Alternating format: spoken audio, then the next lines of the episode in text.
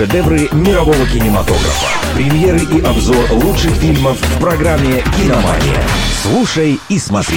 Совместный проект МВ Радио и Минского областного киновидеопроката. Всем привет, с вами Артем Титов, и я расскажу о том, что посмотреть в кинотеатрах Минской области. «Киномания». Первый фильм «Боевик Флэшбэк». В нем расскажут историю Алекса Льюиса, профессионального киллера с серьезной репутацией. В какой-то момент он отказался нарушить свой внутренний кодекс и пошел против системы. Теперь он вынужден не только отбиваться от ФБР, но и противостоять криминальному боссу. «Киномания».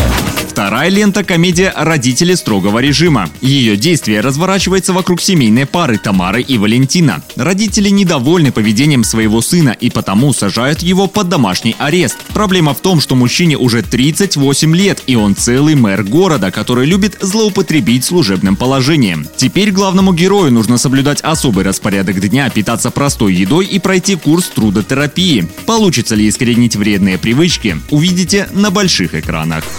«Киномания». На сегодня у меня все. С вами был Артем Титов. Следите за киноновинками и смотрите только лучшее.